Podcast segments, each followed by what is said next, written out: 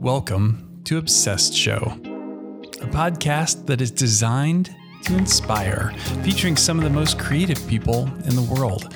I'm your host, Josh Miles. This episode is brought to you by Yellow Images. Guys, I'm really excited to share with you our latest sponsor, Yellow Images. There are a ton of places on the web right now to find ready to use solutions, but let me tell you why I'm excited to be the first to introduce you to Yellow Images. It's the number one marketplace with more than 40,000 premium mockups, fonts, 360 images, and a ton of other graphic assets to really make your job easier. Not to mention all those textures, patterns, presets, and UX UI kits. But there are really two things that I'm most excited about.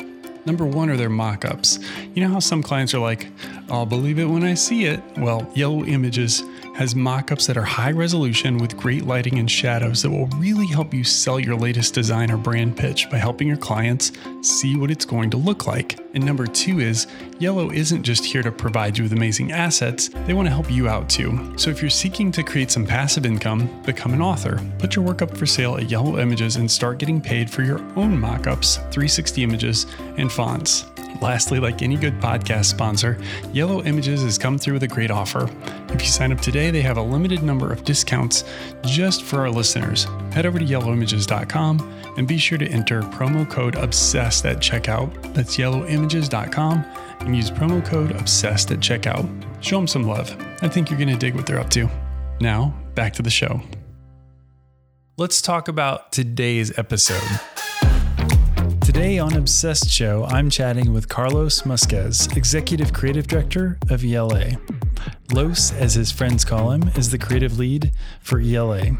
His deep agency roots at Omnicom under Alcone Marketing saw him developing and designing his best in class campaigns for major brands such as the California Lottery, Warner Music Group, Nestle, Logitech, LG Mobile, eBay, Sony, Diageo, TikTok, Western Digital, PepsiCo, and Disney, to name just a few. Carlos lives by the philosophy that an idea is only as good as its execution, and passion and craft are what turn good ideas into award winning ideas. In his free time, Los extends his love of craft to the world of home brewing, crafting ales, and designing labels. So without further ado, please enjoy this conversation with Los Musquez. Okay, kids, all the way from Los Angeles, I'm chatting with the one and only Los Musquez. Los, welcome to Obsessed Show. Hey, Josh, how are you? Thanks for having me. Excited hey, to be here. Yeah, it's awesome to have you here. And I guess just to kind of timestamp these, you know, we're we're always a couple weeks of recording before we go live, but at the time of recording, it's May 2020. Everybody's just starting to talk about coming out of our little COVID hibernation. Um, I'm curious what you're seeing and feeling, especially in the creative world and especially in Los Angeles, because we're here in Indianapolis and I'm sure things are maybe wildly different. How is ELA adjusting to all of this? We're adjusting great. It's uh, it's not without its challenges, obviously. But what I, you know, what what can you say about creativity, right? Creativity continues no matter where you're at, what you're doing um, whether you're in COVID nineteen lockdown or if you're um, collectively with a with a big group. You know, creative people find a way to be creative, and with us, pretty much, I think that the goal for us was how to replicate the culture and the spirit of that uh, you know being together. There's something very mm-hmm. very beautiful. We're very physical people here when it comes to the work. We like to print stuff out put it on the walls have creative conversations all of that stuff. So we try to replicate that, um, you know, with the tools that we have digitally now, and that's been going pretty well. A lot more Google Hangouts, all of that stuff. We're doing our podcast today via, you know, a Zoom call, which is great. So I think everybody in the world is using this now. Uh, not without its uh, its its fun um, guest stars from pets and babies and everything else, but we, we welcome all of that stuff for sure. Um, everybody's part of our creative team. But in LA, I think you know what I've really noticed is not really about LA. It's I think it's it's globally, right? And and and what I've started to notice is, you know, when you give creatives a, a new playground, new awesome creative things emerge. There's there's yeah, no totally. question. I'm sure you're seeing it. I, I am just absolutely blown away by the greater creativity that that that follows this, right? Um, I think that ultimately this is teaching us how to be more connected and how to collaborate um, across any situation. Not that we didn't know how to do that before, but I think it's it's one of those things where you go, creativity isn't about a single room or a single person. It's always about collaboration, sharing ideas, and and being students of the world and seeing what's out there. And I, I'm seeing a lot of that start to emerge today which gives me I don't want to say hope because it's not about hope. I'm optimistically positive and um, and positively optimistic all the time. Uh, but what I do see is new ways, and I love the new way. That's what hmm. drives yeah, me. That's good. I've been doing this for a long, long time, and man, I got to tell you, you know, if, if, you think you can rest on your laurels, you're wrong. You, you just can't. I learn something every day, and I I learn from everybody around me. So learning a lot. And and like I said in LA, I'm you know the streets might be empty um, what we love about that is the clear view of some of the beautiful street art and stuff that we get to see around us and, mm-hmm. and things that we maybe take for granted on a day-to-day basis. So um, i think creativity and the culture of creativity is thriving um, and only going to get better from here. Are you guys downtown la we are in the media district up closer to hollywood. Okay cool. So outside nice. of downtown. Yeah i had a chance to uh, hang out a little bit in la uh, last fall for the adobe max conference which was just a great way to see the city on foot because you know none of the hotels were nearby. So they were all like a mile plus walk. So you just take a different path every time. And for sure the street art and different murals and stuff was super cool to check out all that stuff. It's pretty awesome. That's a good point because you know i spent a lot of time in different cities uh, uh at least in the us here. And la is a really unique city that way because you know it was talking about design right? It was never really meant to be a city like new york. I think maybe you know at one point in time it started out that way but the, the design of the city itself and how we live in it was a commuter city. So we have pockets. We have not like boroughs like in new york much much further apart. So you know public transportation is a little bit challenging here. It's very different. So it's meant to be driven. Um, you can walk that song nobody walks in la eh, a lot of people walk in la but la is pretty darn big you know what i mean? So yeah not everything's right there. It's not all walkable and, and you know uh, there's always an uber Uber ride involved in some way, but there's a there's a lot to it, and you definitely get um, different flavors from Hollywood to Santa Monica to Venice, you know, oh, yeah. uh, even out to downtown. Well, I'm not saying there weren't any Uber rides involved in that visit, but uh, I really want to ask you more about ELA. But sure. before I get too far down the, the Los Angeles rabbit hole, um, tell us a little bit about your origin story and how you found yourself in the agency world. Oh my gosh. Okay, so I got to back way up. Um, I'll be I'll try to be as brief as I can in this. But uh, when I was in high school, I played a lot of music, and art was just a um, it was a hobby. I loved to draw. I, I loved. I, I knew I loved design, but I didn't really know why I loved design. I didn't really know what graphic design was. I didn't really know, you know, really anything about it. And then when I got into college, I was playing music, but I was playing music for so long. I was kind of like a jazz guy, all that stuff. And I loved all of that. And I just kind of got to a place where most people do where you just get burnt out. You know, like i don't know. Yeah. and you know when i was playing music i was like wow there's some guys around me that are you know and girls that were just incredible. I mean they were just so freaking incredible. I'm like i'm never going to be that good. And and i kind of asked myself why do you think that you're never going to be that good?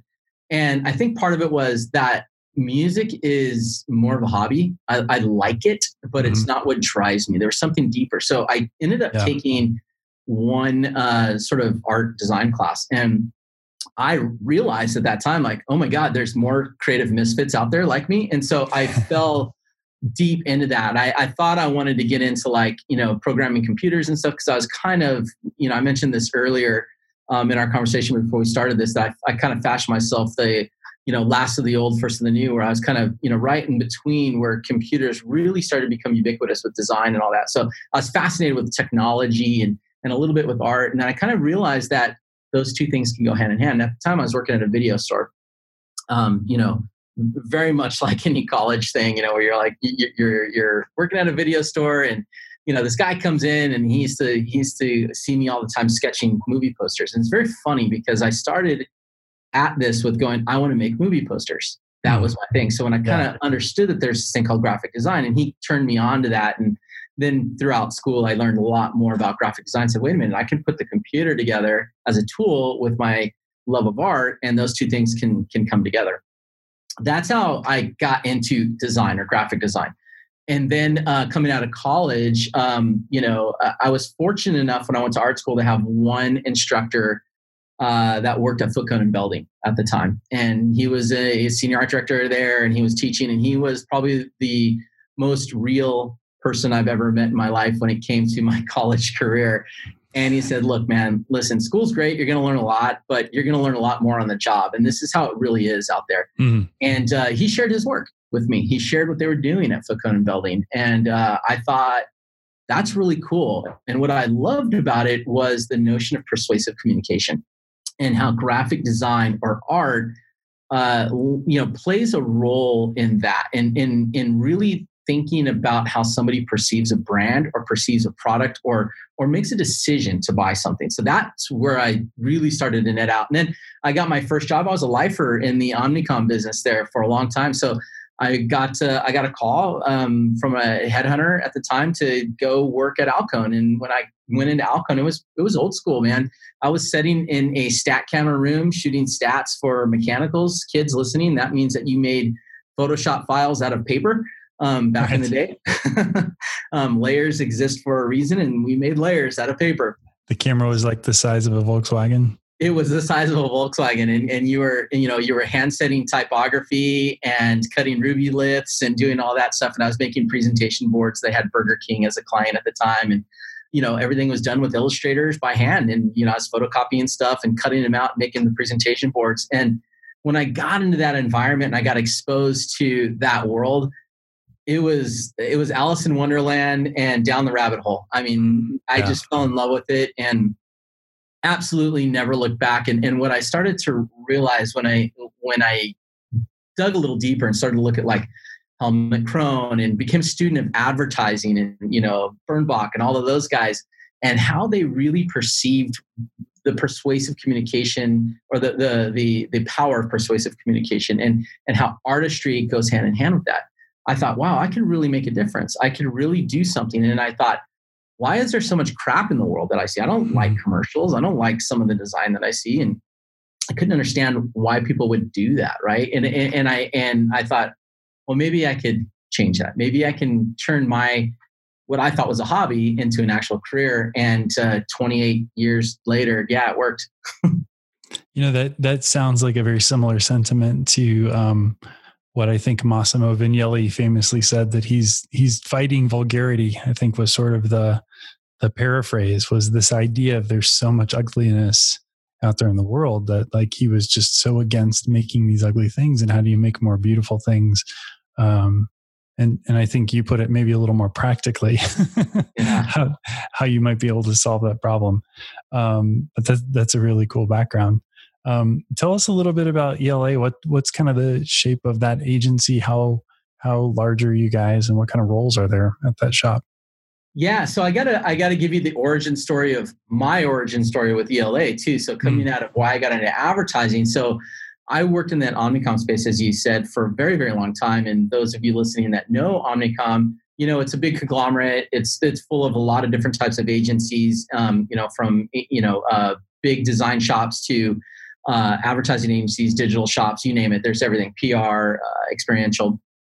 And uh, I spent the majority of my career working with Omnicom and, and, those big clients. That was wonderful. But what I noticed was um, there was a fracturing of, of the industry. So as technology caught up with, um, or I should say, as humanity caught up with technology, we started to use our tools differently and we started to have more of a global conversation. We started to move a lot faster and um, you know a, a, a, lot of people call it the the holy cow but they use a different word um, moments in the world like holy cow we put a man on the moon and then you know you go holy cow color tv you know when apple started to come out with technology that blew us away every year and now it's become kind of expected. And and and i decided to remove myself from that situation because those big agencies started to become lumbering Mm-hmm. And uh, it was very difficult, the traditional agency model, to uh, maneuver. And I, I, equate it to a cruise ship versus a speedboat. And after doing that for so long, and, and you know, I'll never knock big agency because I, I love it and they do some amazing work today to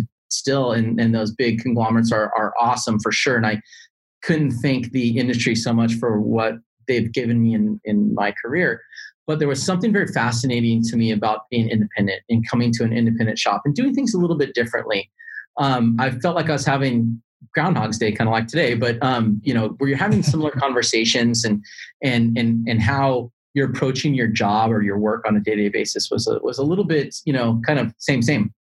So I decided I was gonna um, do something different. And I didn't know if I was going to open up my own shop again or, or what I was going to do. Um, so a mutual friend um, introduced me to uh, a guy named Andre Philip, who's the CEO and, and owner of ELA and now my creative partner here. And um, I met him and he comes from the entertainment industry. So movie trailers, movie posters, all of that. So go back to what I said earlier when I was sitting in a video store, I had never done a lot of movie stuff in the past, right? I was ancillarily attached to it through Warner Music and some other stuff, and working promotionally with with films like Star Trek and different things. Um, but I thought, well, let me go have you know a coffee with this guy. Everything starts with a coffee. So I sat down with him, and he asks me, uh, you know, what's your hopes and dreams? What do you want to do? Why would you want to do this? And and I kind of asked him the same question. What we realized was we were saying the same thing. The old model is not working. There's something broken about the old model. So why don't we come at it from a different place? So six years ago, I joined ELA. They had been in business for about 12 years, kind of flying under the radar. I didn't know ELA at all.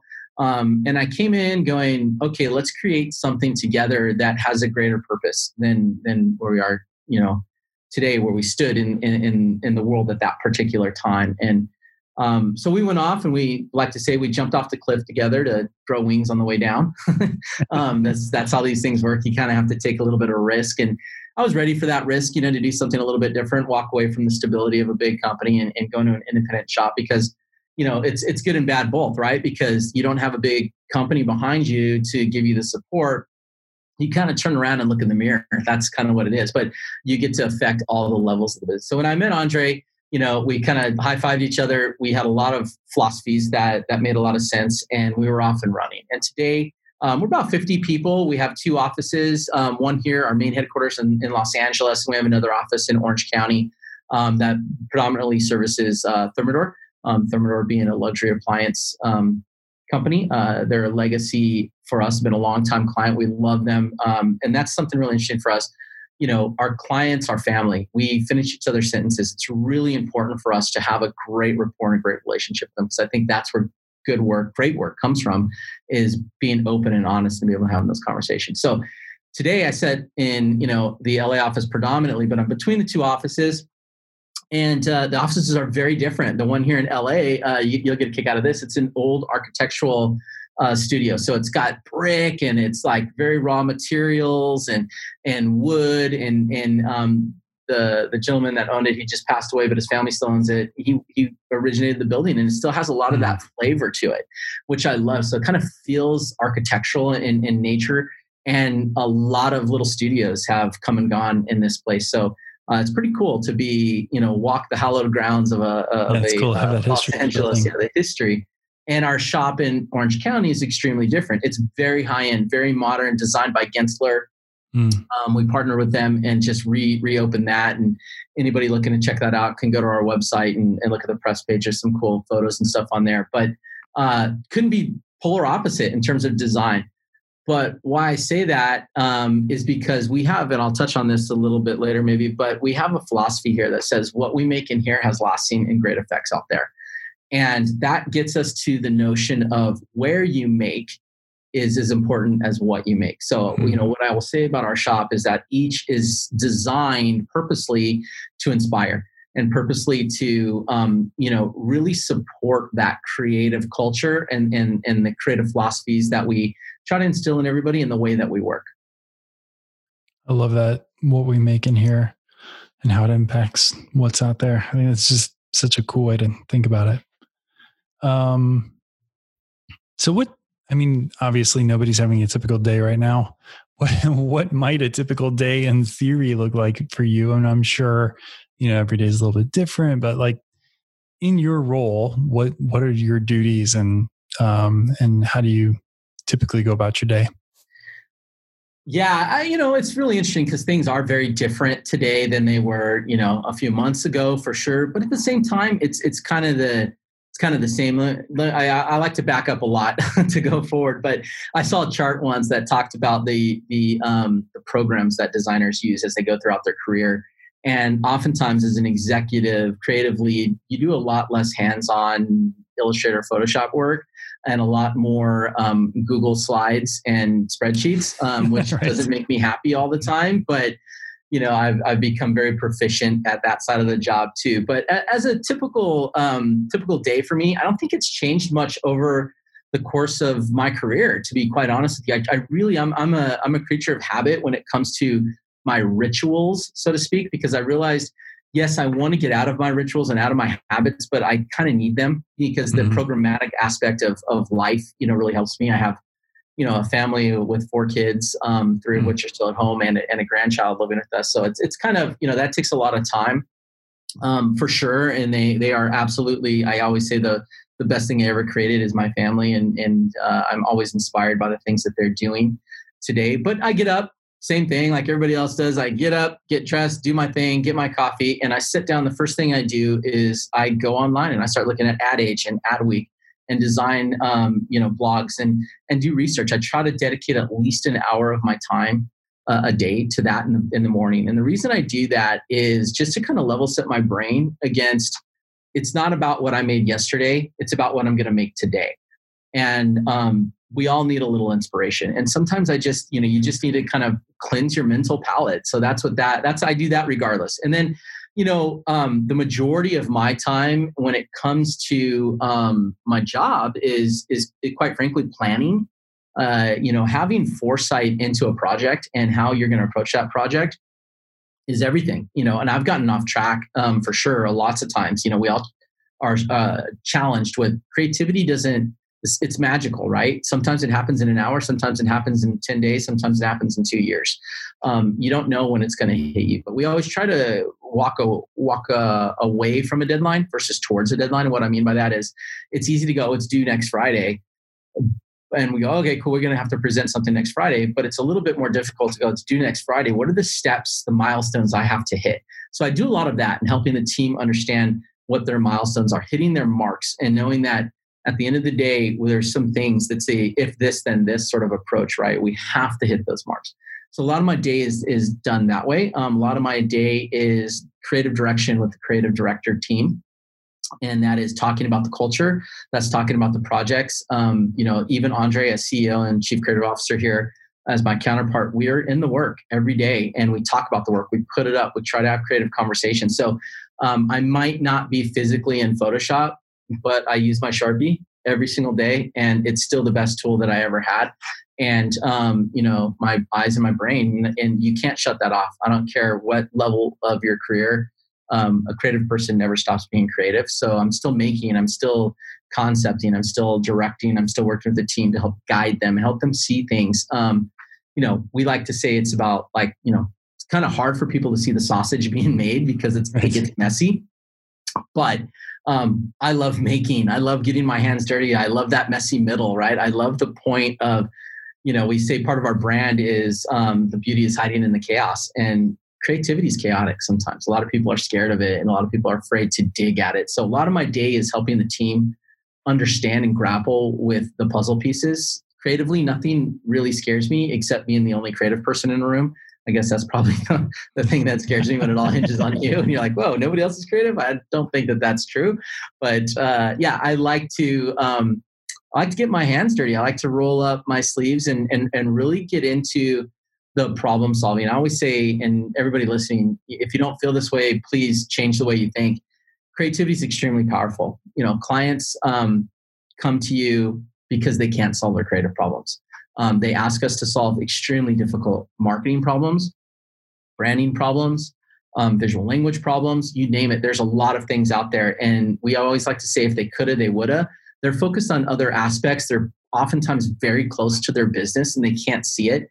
Um, distance is everything. So I love to get physical distance, put stuff up, look at it from a new perspective, all of that. So typical day really revolves around me being in meeting jail, which I like to say. Um, you know, constantly uh, today more than ever is just you know hangouts, hangouts, hangouts, and then you know mm-hmm. trying to give the team directions, helping them find a path. You know, we like to say that we use this analogy. It's pretty interesting. Um, a plane will fail its way from Los Angeles to New York City.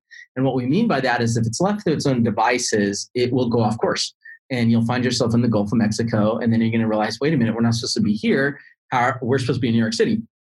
The only way that that plane gets to New York City is course correcting. So my job is to ensure that the team is constantly, consistently course corrected towards the goal, towards the thing that we're working on, whatever that ends up being do you feel like it's your job to be the course correction or are you coaching the team to course correct themselves both i think that uh, you know man you bring up a really really good point. Um, something that really frustrates me today and and um, it's just sad is that there's a lack of teaching happening in at least in my industry. Mm-hmm. when i grew up in this industry i was over the shoulder. I was I had people behind me. I, I spent every waking minute that i had with um, somebody flanking me and, and learning from them and, and just dig in and dig in. It is up to you to learn for sure.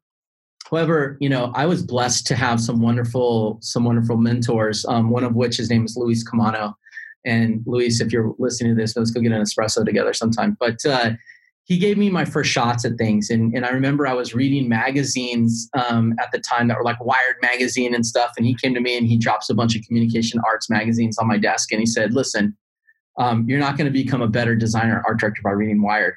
Sure, it might help you. Read these and come talk to me after you've looked at all of them cover to cover. There must have been 25 of them. Hmm. And um, that changed my life forever. So the, the notion of teaching is really important. So I think getting back to your question is yes, it's my job to course correct, but it's also my job to teach somebody how to course correct, what to look for, those warning signs, those things that you go, wait a minute, something's off, something's wrong what's not you know why do i feel this way? Paying attention to your emotions self-awareness all the things that come along with with the uh, you know emotional connection to the work that we have um, very important. And and i see uh, very few people teaching that today. And I, I hope that more people at a, a you know higher level start to spend more time with their team and teach them how they got to where they got and what they look at.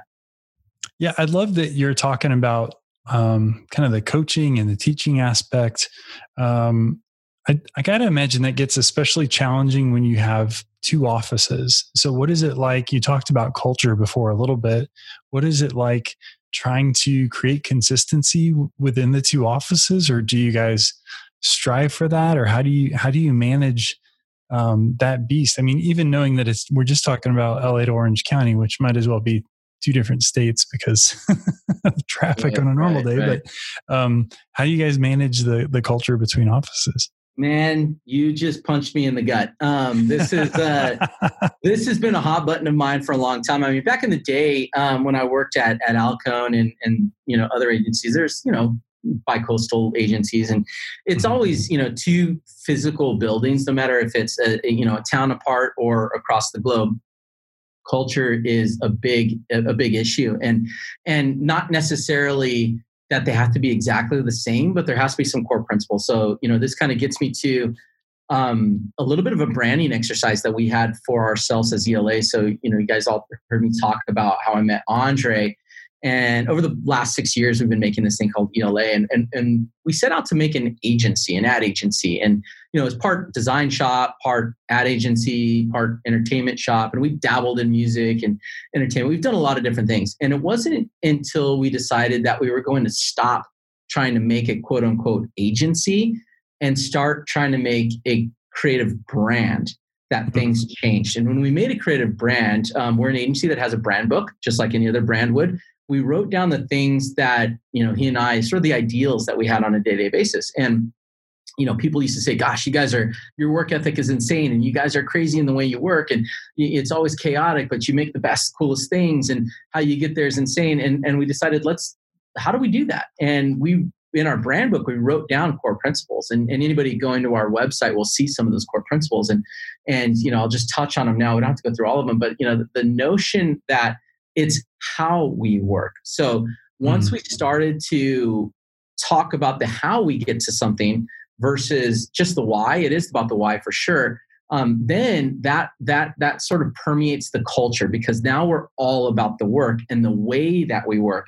It's a it's a way of being. It becomes more of a lifestyle stance brand than it does um, you know an ad agency or or even just a company that has you know um, you know uh, Taco Tuesdays and and Fun Fridays and hula hoops and that it, it transcends all of that stuff. All that stuff's cool, and you know I'm sure if you work at like a Google, they have a lot of that stuff, but they also have core principles that that that drive them, and and that's where the rubber meets the road for us, right? And it's it's philosophy and it's practice. So philosophy is nothing without putting it into practice. If you're not putting it into practice, it's just an idea. Mm-hmm. An idea as a creative person um, live in our own heads forever, but until you put it down on a, that big blank, scary piece of paper for the world to see it, it, it doesn't mean anything. So um, we we practice that. We try to practice putting philosophy into practical application and our core values of our brands like no one's going to ask you to be great. Why not just be great today? That's a core value right? Um, the fact that we do creative sprints that we are our uh, design philosophy or way of working is early and often. Don't hide it. Don't i don't want to see it three weeks from now. I want to see it every hour in the hour. Let's talk about it. That helps permeate culture and you want to find those people as well i say with sunshine in their brains that that really come in and just positive optimism bottomless optimism as we like to say and you know aren't afraid to take the hits. And i think that's how you bridge those two gaps because every creative person listening to this right now knows everybody's a critic. And you know there's always you know especially in commercial marketing here um, there's always guns pointed at you. Everybody yeah. thinks they can do your job and everybody thinks they can do it better um, and, and now with the you know ubiquitousness, if you will, of technology, everybody can on some level pick up an iPhone and everybody's Fellini, right? It's like it's unbelievable the stuff that's being. I, I I love and hate it all at the same time, but to really bring those two offices together, or any offices for that matter, I think it has to be based on your culture, and your culture has to be based on your reason for being and and and how you do something versus just the why you do it. So we really try to focus on our way of working, which really em- employs an entertainment model, which was different for me. Um, in traditional advertising, it's like, you know, pencil sketches, kind of loose first rounds, kind of figure it out as you go. Production team's going to figure it out. You know, um, I like to say close the loop on the idea. In, in Andre's world, it was like, what are you kidding me? No way. We have to produce 35 different comps for a Netflix campaign, and uh, they need it in two weeks, and we don't have any assets, but it all has to be completely finished. And I was like, blew my mind because they're true, true, true artists. When you think about key artists, those guys are painters. They're they're they're incredible. And mm-hmm. taking those two worlds and matching them together really helped us to develop out a way of being that permeates both offices. Yeah, that's that's awesome. And the market seems to have responded with clients like TikTok and Western Digital and PepsiCo and Disney. Um, I'm curious if like does that philosophy become the thing that attracts the clients or are you guys doing a really good job of sussing out like who's a good fit for you? Or are there particular red flags that you look for in a potential client partner? Like what does that look like for you guys? I mean the question behind the question here is like how do you get such amazing clients? Well number one by through your work. I mean that at the end of the day nothing speaks louder than the thing that's left in the world right? Uh, mm-hmm. when i was a young creative one of my creative directors told me, listen, you know, doesn't matter what the budget is, doesn't matter how, you know, how much you think it should be a certain thing. And, you know, the, the client's wife's dog, you know, hates it, whatever. There's always an excuse. What's left is the thing that's on the wall and it's either good or bad and it has your name all over it. What do you want it to be? Hmm. And that profoundly affected me. I was like, right oh crap. You know like you know the pressure you know the weight of the world's on you at that point because again that's where we get to today. That was years 20 years ago. And today we still say what we make in here has great great and lasting effects out there right? Because we have a responsibility to to the world out there. So when we think about that i think that we're not for everybody. That's for sure. I've worked with some amazing yeah. clients. Um, well they're all amazing on one level because you know i'll say that because they pay they put food on my table. They they support my career. They let me come in in black t-shirts and jeans and go into their boardrooms and tell them, you know, how to how to manipulate their brand. So first of all, thank you to every client that I've ever worked with, and everybody should thank their clients for sure. Um, but it's about fit. It's about having a um, a similar point of view on the world and the way that we work. Um, sometimes our our way of working, the chaos that we put ourselves into, the questions we ask, we like to say we question everything. Don't take it personal. It's not about I'm questioning you. It's challenging what's there. And we always look at things instead of validating why it's right, we look at it and try to say why it's wrong. because that makes us look at it in, from a different perspective, right? So, um, you know, your your question has about three or four very very deep other questions in there. But, right. You know, it's kind of the, the, bigger the bigger uh, point to it is we try to find brands and clients that are culturally fit to us that that believe in the things that we believe in that want to produce great work that want to, to not just be disruptive for disruptive sake but they have a purpose behind their brand. Um, and they mm-hmm. and they want to challenge us creatively. We want we want clients to not what we like to say play malicious obedience. That doesn't help anybody to go oh yeah that's great i love it. Yeah we could all love it but but why is it right? And push us. We want to be pushed right? So there's that um, and quite frankly, we just don't want any jerk clients. We don't want to be jerks. I don't want to employ anybody that's a jerk. I've worked at places like that. Everybody listening probably has a place where they work where they have jerks around them. I, I think that's detrimental. It's, a virus to creativity. So we work with people that we like, you know, and, and we go in with our initial um, meetings, whether it's a pitch or or just an initial meeting, meet and greet, and it's as much us vetting them as it is them vetting us. And and we've we've talked to them about that. We, we feel very strongly that we need to finish each other's sentences. Um, we're in this together and we're on the same team, and our goal is their goal. And we want to make sure that we're putting out great, amazing work collectively because it's not all about us. We don't know their business as well as they know their business. We start to learn and understand their business and bring them new insights and ways to look at it from a creative point of view. Um, but the relationship is everything. So we look for that first and foremost. And then, you know, if a client comes in and says, um, this is the work we'd like to do, but we're not doing it. That's a red flag. I go, why aren't you doing it? Is it because you know agency's not giving it to you? Because I guarantee you, there's you probably worked a lot of agencies that want to do that kind of work too. There's probably something in there. Um, uh, it, it's a little bit of a, a, watch out when clients have a lot of agency turnover, and mm-hmm. you start to realize like, you know, there's um, the, there's obviously a problem. I think when there's there's a relationship problem, it just doesn't work, you know. And we've had some clients that we loved and and we thought were great, wonderful brands and and big, huge brands that any agency would want to work with, and and the relationship didn't work out for whatever reason, and and we were okay with that, and they were okay with that too. And it's okay to walk away from something that's not right because in the end, it's uh you know you produce your best work when your heart is into it when it becomes work then it's a problem. I like to say if you change one word in in in your vocabulary it changes everything. When you say i have to do something versus i get to do something totally different point of view. And you want to come in and work with clients that allow you to do something that you know where you can say man i get to do this new project with them. So that enthusiasm for the work and for their brand and for what we produce is, is infectious. Um, you know, like I said before, nothing beats the work. I, you know, being out here doing things like this, really putting mm-hmm. your points of view out there. I think a lot of clients have come to us because they go to our website or they know us through somebody else or they find out us about find out about us and they go, wow, nobody's talking about the industry like you're talking and nobody's you know speaking to your values like you're like you're speaking and they go wow we want to we want to know more about that so you know andre is an amazing ceo when it comes to um, running the company but also he's he's an amazing strategist creative strategist. Um, just not that he's great at looking at creative but he he understands creative problems very very well. So between him and i and our kind of yin yang of craftsmanship and bringing all that together his creative strategy oftentimes clients come to us because of our passion for sure our philosophies and our ability to take a step back and, and ask the dumb questions in a room. I'm not afraid to ask a dumb question. I'll be the dumbest person in the room.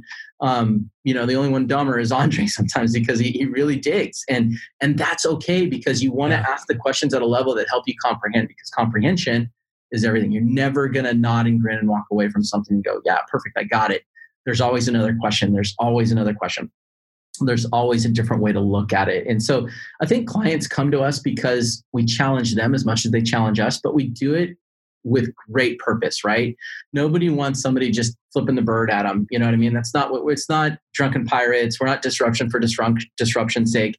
You know, we do it with great purpose. We have to understand what we're trying to achieve. And and you know, we've walked into a, a client. There's a, a, company called Karma Automotive that we were um, helping them launch their first uh, car, which used to be a Fisker, and now it's Karma. And they came to us to just help them strategize around their car launch. And I remember walking into that meeting with Andre, and um, you know they're they're they're you know big GM guys that kind of split off and did their own thing, and so they're like expecting they're expecting a certain demeanor, I guess. So we walked in there. Mm-hmm and uh, they asked us, well, you know, what do you, what, what, what do you have to say? And I said, well, first of all, nobody cares about your stupid car. and um, I think we said it like that too, not to be mean or anything, but we needed to grab some attention, right? And I think yeah. that's what you really do. You grab some attention and go, let me tell you why. Because the audience in which you're talking to, and you won't go down this rabbit hole of, you know, they probably mm-hmm. got three cars already. You know, they don't need another electric car or hybrid car, blah blah blah. And you get to the point. The point being was that you cannot. The world didn't need another luxury um, hybrid vehicle. That's not what they were selling. They weren't selling a luxury hybrid vehicle. What they were selling was the philosophy behind the design of the vehicle, which is beautiful. Um, uh, its origin story, which was here in California, um, made of the earth, and that this was a car that um, someone of that caliber that would drive this car would want to drive. We were inventing desire, creating that emotional connection. And I think that's what design does, right? It, it viscerally connects on an emotional level um, and we can never forget that. I think that's that's really important for us to remember. That's really great. Um, one one other project and client you were talking about a little bit to me um, before the top of the show was with Western Digital, and I knew it was a project you were starting to get excited about and telling me a little bit about it. I was like, no, no, no, let's save that for the show. So, tell me about what's going on with Western Digital.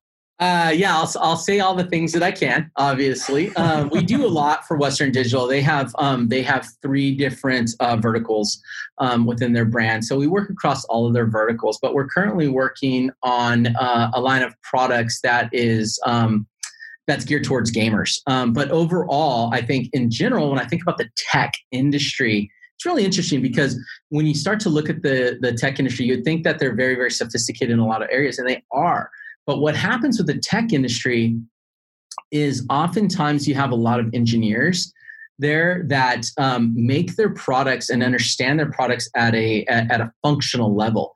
And Western Digital is not like you know unlike any other of the tech brands that I've worked with in the past, LG or or Logitech or any of those. They struggle with relevance to their audience, right? So what we're doing now, and I think all brands do these days for sure, so what really drives me and what really is getting me excited these days is is that functional to emotional benefit. And I mentioned it earlier. It's really trying to hone in on how does that functional benefit, you know, or, or that functionality benefit me emotionally? Like what the heck hmm. does it do for me? Um, and and really trying to figure out creative ways to articulate that, and quite frankly, visualize that. Right, art and copy have to come together, yeah, and they totally. have to speak.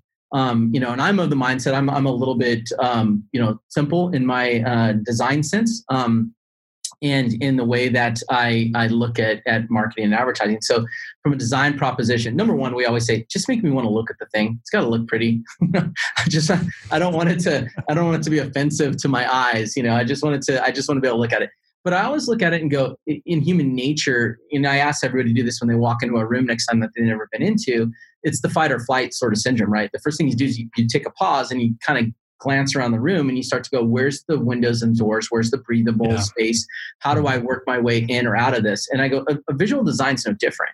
And so we gotta we, we gotta think about that. And then and then you know when I when I think about the work and how design and, and what I'm doing for tech is like tech is very um, well technical right i mean there's a lot of what we like to call speeds and feeds and taking those speeds and feeds out of it and go but why does the 10,000 gigawatts benefit me? I think that's really fascinating me right now because I have to, you know, and the team here is really starting to look at it and go, but but like the headphones you're using, the microphone you're using right now, the computers we use, the phones. Um, I think Apple does a really good job of it. I think Samsung's been doing a pretty good job of it. And our goal is to bring that level of thinking to Western Digital, which is hard drives, right? We it's storage, it's data. But at the end of the day, data is extremely important. I even joked with you when we started this and said, "Hey, you should get some Western Digital hard drives for all your podcast." Um, My first uh, attempt to hit record totally failed. yeah, exactly I mean, back what in the day, said. Back in the day, it was film and the camera. And now it's it's um, you know we're all content creators now, and, and it's it's data, and data is king. And in, in advertising and marketing, um, it used to be the discretionary dollar. How do I get you to part with your, your, your dollar? Now it's time, right? We spend a lot of time on things. And you think about the, the, the phone in our pockets, and you know, like I said, somebody can pick up an iPhone and be the next Fellini for sure. Um, we're just creating content and consuming content at such an immense, you know, pace that the tech world needs to keep up with that. And so we're working on projects right now that um, are amazing. They're amazing technology that we get to work with, and with an amazing company. They're very, very forward thinking in the way that they're approaching all this. And it's great to solve those communication problems and those visual problems to really simplify it and, and make it connect on a human level um, when you're talking about something that's very inanimate, like a piece of technology. All right. So this may be a big shift in gears, but um, I'm curious if you have anything that stands out to you as one of your proudest professional moments. Uh, 100%. I've been doing this a long, long time. And obviously, we like to say we love all our children, but we always have to pick one to send to Harvard. Um, you know, that's a, that's a, that's a joke. Um, none of my kids have gone to Harvard. Uh, but one in particular happened about three years ago. Our CEO, Andre Phillips, sits on the board of Easter Seals. And um, here in Southern California. And so he has a great relationship with them. And if you don't know who Easter Seals is, please go Google it and look it up. Your parents probably know about it. They are a 100 year organization um, that benefits or, or you know, um, has services that help people living with disability. And so, you know, throughout my career, I've always wanted, everybody wants to make the next, you know, big, wonderful, just do it, got milk, whatever that is. Of course, you want to do that. But more importantly to me, and after winning awards and doing different things throughout my career, making an impact on the world and humanity, you know, mm-hmm. and really doing something that that makes sense, um, that pushes that bar forward a little bit. Um, really was something that was a big goal of mine. So they came to us and said, "Hey, nobody knows us." They wanted a branding campaign and they wanted to change the way people see and view disability. So we launched a campaign called "Celebrate, Don't Separate" um, three years ago, and um, it was all over Southern California, LA, San Diego, all over the place. Um, and uh, we launched it and it was you know very typographically driven um, and then some video work that was around it and some digital work. And but it, it really came from really understanding how we all perceive uh, people living with disability and, and disability and, and, and inclusion in, in general. And uh, we launched it and we are really proud to put that out there because it was it's very altruistic you know and i love doing that kind of stuff. But about three days after it launched, um, we get a call, and the call was from the client saying, "Hey, listen, the uh, Smithsonian Institute reached out to us, and they saw your work um, out in, while they're visiting LA at another museum, and they would like to know if you would be okay if they included it in the archives." As a, wow. as a as a you know a good representation of um, communication uh, when it comes to really affecting the world when it comes to uh, per- perception of, of inclusion and disability. So, you know, oh, probably really one of my awesome. power, most most you know proud moments was that was because it's not about you know a gold lion or a Clio or some award show statue, which you know those are all great and I love that. Um, but that work's going to sit in the freaking Smithsonian forever. and awesome. somebody, hopefully, 100 years from now, will be able to go back in it and say, you know, wow, that that that was you know held up as some of the most powerful communication of its time. So absolutely, by far, my most proud moment. Um, I'm curious, Los, if you have any. Um, it could be agency designers, creatives of all shapes and sizes. Any any heroes that you looked up to, kind of coming up in the biz, or folks that you look up to now that you're inspired by? Uh, yeah, there's been plenty, but I'm going to name three in particular, and they're so freaking disparate. You're going to laugh at these, but um, number one, Saul Bass. If you're a designer and you don't know and love Saul Bass, I'm a student of the world and student of you know uh, design and advertising. I love, you know, you can learn so much from those days, and, and being a little bit hands on when I first started. You know, I was fascinated with um, his approach and hmm. you know yeah. his aesthetic for sure and then obviously the, the the posters but also what i didn't know that i loved of saul bass's at the time was um, his branding you know he's he's yeah. made some incredible logos and brand marks that communicated um, to the world and, and and really left the mark um, so Saul Bass for sure. And then there's a guy, I don't know if you know him, listen to a lot of music, a lot of indie music uh, growing up and love the music label 4AD um, which had a designer named Vaughan Oliver uh, doing a lot of their album covers. So it was like for bands like Lush, Trashcan Sinatras, um, all of that. And Vaughan Oliver, back in the early 90s, you know, really started to bring a design aesthetic that was provocative and just totally changed the way that I I mean I bought album cover albums based on covers man. I just went in there and said holy yeah, crap totally. this looks incredible. And I know we all have done that but what was so cool about it and really influenced me as a designer was the music inspired his art. And so he spent a lot of time understanding the music and then he let that that that feeling that emotion of the music really influence what he was doing. Um, you know and it, he just brought in a way of bringing an ethereal you know aspect to um, music which i thought was very very cool and and very disruptive at the time and and just kind of really aligned with a lot of my thinking um, and then lastly i didn't tell this story but my my father uh, worked at a hospital and i was very young uh, I must have been five years old or something like that. And I was walking through the parking lot um, with him, you know, as he was going back to the quote unquote office uh, one day. And I remember catching a glimpse of a bright green, like 911 Porsche at the mm-hmm. time. And I, I mentioned this to you. I'm a huge car guy. I love Formula One racing. I love Indy racing.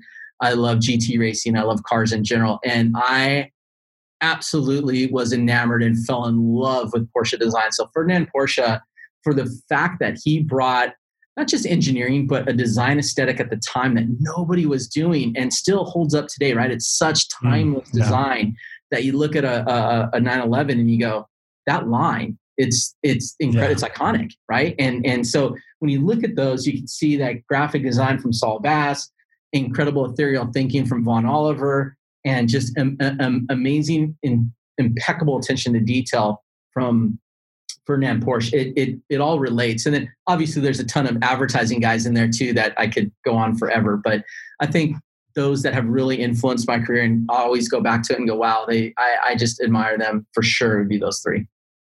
That's awesome. That's a great list. I would uh, definitely uh, underscore the Saul Bass one for sure if you guys don't have that Saul Bass coffee table book, there's some amazing stuff in there. Just as a great uh, kind of cursory overview of that guy's work. Amazing stuff.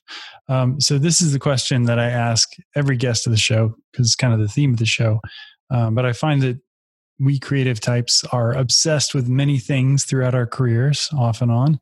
Um, and so this can be anything, life or work or otherwise. But I'm curious what you find you are most obsessed with right now? Oh my gosh. Um, I think I've mentioned it a few times. What am I most obsessed with? Wow, that is that's hard, man. Because you know, if you're a, any kind of creative person, you got about a thousand things rattling in your head at any given time. Um, I, will try to get. I think most obsessed right now with is my energy, and I'm going to tell you this and why I think this, and I'm going to go down the list of some functional things as well because it's hard to pick one but energy is everything to me. Um, you know, I mentioned it earlier. You know, being self-aware of how you are on a day-to-day basis affects those that you're working with around you and your work. Like you come in and you're bummed out, you're going to do crappy work. That's just all there is to it. So right. I'm obsessed with with with my energy and, and making sure that I every day, you know, sort of unconditionally around me that I put myself in a great mood, whatever that means, whether that's a cup of coffee, a, a great piece of music that I'm listening to on my commute or whatever. Um, you know, I, I try really hard to be obsessed with that because the ultimate is the work, right? I'm always obsessed with the work, but that's the answer that everybody always gives. I think, you know, so that at a, at a sort of personal slash business level, yeah, that one. I, I, I, love being obsessed with my energy. Um, and you know, like the idea we say what we make in here has lasting effects out there, and I think we need to be aware of that. But on a on a personal personal level, is I'm a car guy, man. I am obsessed with car design and watches. my wife is uh, my wife thinks I'm absolutely insane because I'm asking for a new watch all the time. And she's like, "What? What about the one I just got you?" And I'm like, "That one's cool, but this one's cool too." So I love the precision of um, you know race cars, and I love the precision of of, of watches. So i have been really obsessed with with kind of digging into the heritage of racing. Like I mentioned, Porsche before. Um, you know, the fact that in the 60s they had some amazing engineering in there like disc brakes on a car that shouldn't have disc brakes back then you know? And to this day you know you look at like formula one and you're in indianapolis and um, i told you how much i love indycar racing and you know the um, not just the attention to detail the engineering the design that goes into that and how it all comes together to benefit the greater goal right? Which is to win to be the best. Um, so i'm obsessed with with that notion and, and really going how today can i learn from from those industries and look at stuff and go, wow, it's going to influence how I think, how I work, how I exist on a day to day basis. Yeah, fun fact about uh, IndyCar, and you you probably know way more about IndyCar than than I do, and I'm right here in the hotbed of it. But um, I was really interested when I first learned that the the track was founded as a proving grounds for the automobile industry. In fact, like to do the Indy 500 right now, it seems like oh, it just it's a long time to be in a race car, but it was originally like will your car go 500 miles? Like can we get past over the river and through the woods to the grandmother's house? Like can we can we go further than that? Is it safe to do that? Can you you know test and introduce these new technologies? But um, i think that's a really cool part of the whole auto racing scene is this idea of introducing new tech and figuring out like how you can perform better with these new technologies Oh, 100%. I'm fascinated with that stuff too. And I'm sure everybody listening, if you haven't checked it out, please check it out. If you don't love cars, it's still a great movie Ford versus Ferrari. Mm, so and amazing. So, so good. good. They shot the crap out of that movie. It's so good. Acting's amazing, but the story's really great too. And really what that is, is, is sort of, it's creativity at its best, right? It's engineers and creative thinkers going out and saying, how can we better ourselves? How can we make yeah. something better than the next guy? How can we beat ourselves, right? There's a great 911 commercial recently, eh, probably within the last year or two, that I saw. It was amazing. It was just like a 911, and it's driving, and the voiceover kind of continues, and it shows it. It shows like Muhammad Ali, and it's Muhammad Ali boxing Muhammad Ali, right? It's like Kobe playing against Kobe, kind mm-hmm. of a thing. And it says the only car capable of beating a 911 is a 911.